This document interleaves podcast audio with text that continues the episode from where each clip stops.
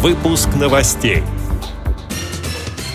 Депутаты Белгородской областной думы планируют направить обращение в правительство РФ по вопросу социальной защиты незрячих. Нижегородский областной центр реабилитации инвалидов по зрению Камерата набирает группу для обучения по дистанционному курсу преподавания компьютерных тифлотехнологий. В Адыгее трудоустроят 48 инвалидов. В Омске откроется первый тифлокинотеатр. В Москве для людей с ограниченными возможностями здоровья завершился открытый турнир по самбо «Преодоление». Далее об этом подробнее в студии Мария Ильинская. Здравствуйте.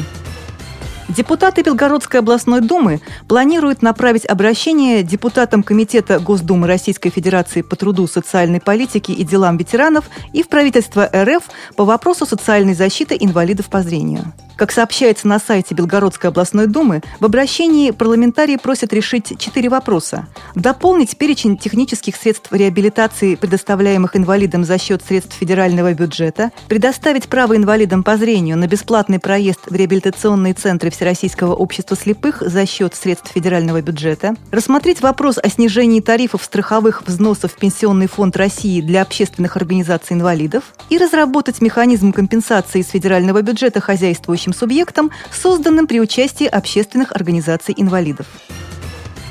Нижегородский государственный университет имени Николая Ивановича Лобачевского и Нижегородский областной центр реабилитации инвалидов по зрению Камерата в рамках программы развития кадровых и методических ресурсов НКО по обеспечению компьютерной грамотности инвалидов по зрению приступают к обучению по дистанционному курсу преподавания компьютерных тифлотехнологий. Курсы будут проходить в ноябре-декабре этого года с использованием системы электронного обучения. Каждый слушатель получит доступ к теоретическим материалам и практическим практическим заданиям. В программу курса также включена подготовка каждым слушателям курсовой работы. Лучшие из них будут размещены на сайтах Центра Камерата и Тифлоинформационного центра ННГУ. Этими работами смогут пользоваться все заинтересованные организации, что будет способствовать распространению лучших практик обеспечения компьютерной грамотности инвалидов по зрению и обмену опытом между преподавателями информационных технологий. По окончании курса слушатели получат сертификат ННГУ имени Николая Ивановича Лобачевского. Программа Программа финансируется Министерством экономического развития РФ. Количество бесплатных мест ограничено. Дополнительную информацию можно получить по телефону 8 831 434 0906.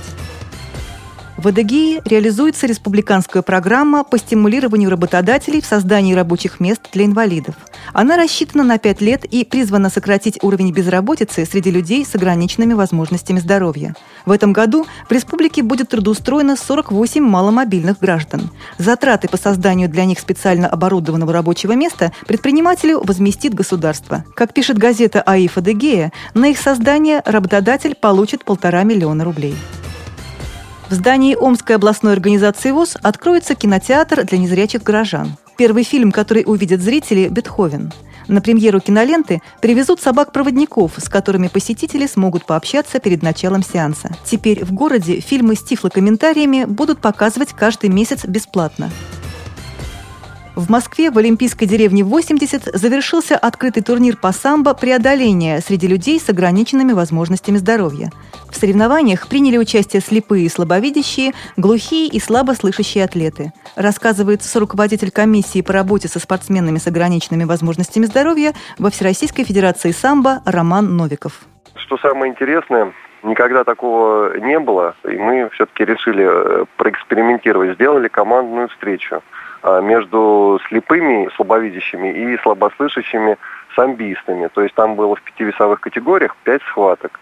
Вот, и, в общем-то, я, если честно, болел, конечно, за вот наших, за слепых, вот, и мои ожидания оправдались. Командную встречу выиграли наши ребята с ограничением по зрению, то есть э, со счетом 3-2, то есть три схватки были за незрячими ребятами. Вот это было очень приятно. То есть ребят всех наградили, все были довольны, рады, были и кубки, и медали, и грамоты, и подарки. Вот, все были вообще на подъеме, в хорошем настроении. Вот, и вот этот э, турнир, организаторы этого турнира, стали непосредственно Федерация самбо Москвы, вот при поддержке э, Департамента физической культуры и спорта города Москвы и Всероссийской Федерации спорта слепых. Вот Лидия Павловна Абрамова, она дала принципиальное согласие, что да, мы будем совместно э, организовывать так, мероприятия, соревнования, они важны, нужны. Это реабилитация. И насколько а, я знаю позицию Лидии Павловны, она за любой спорт, который а, идет только во благо ребят, девчонок, да, у которых проблемы вот, по зрению. То есть все это реабилитация.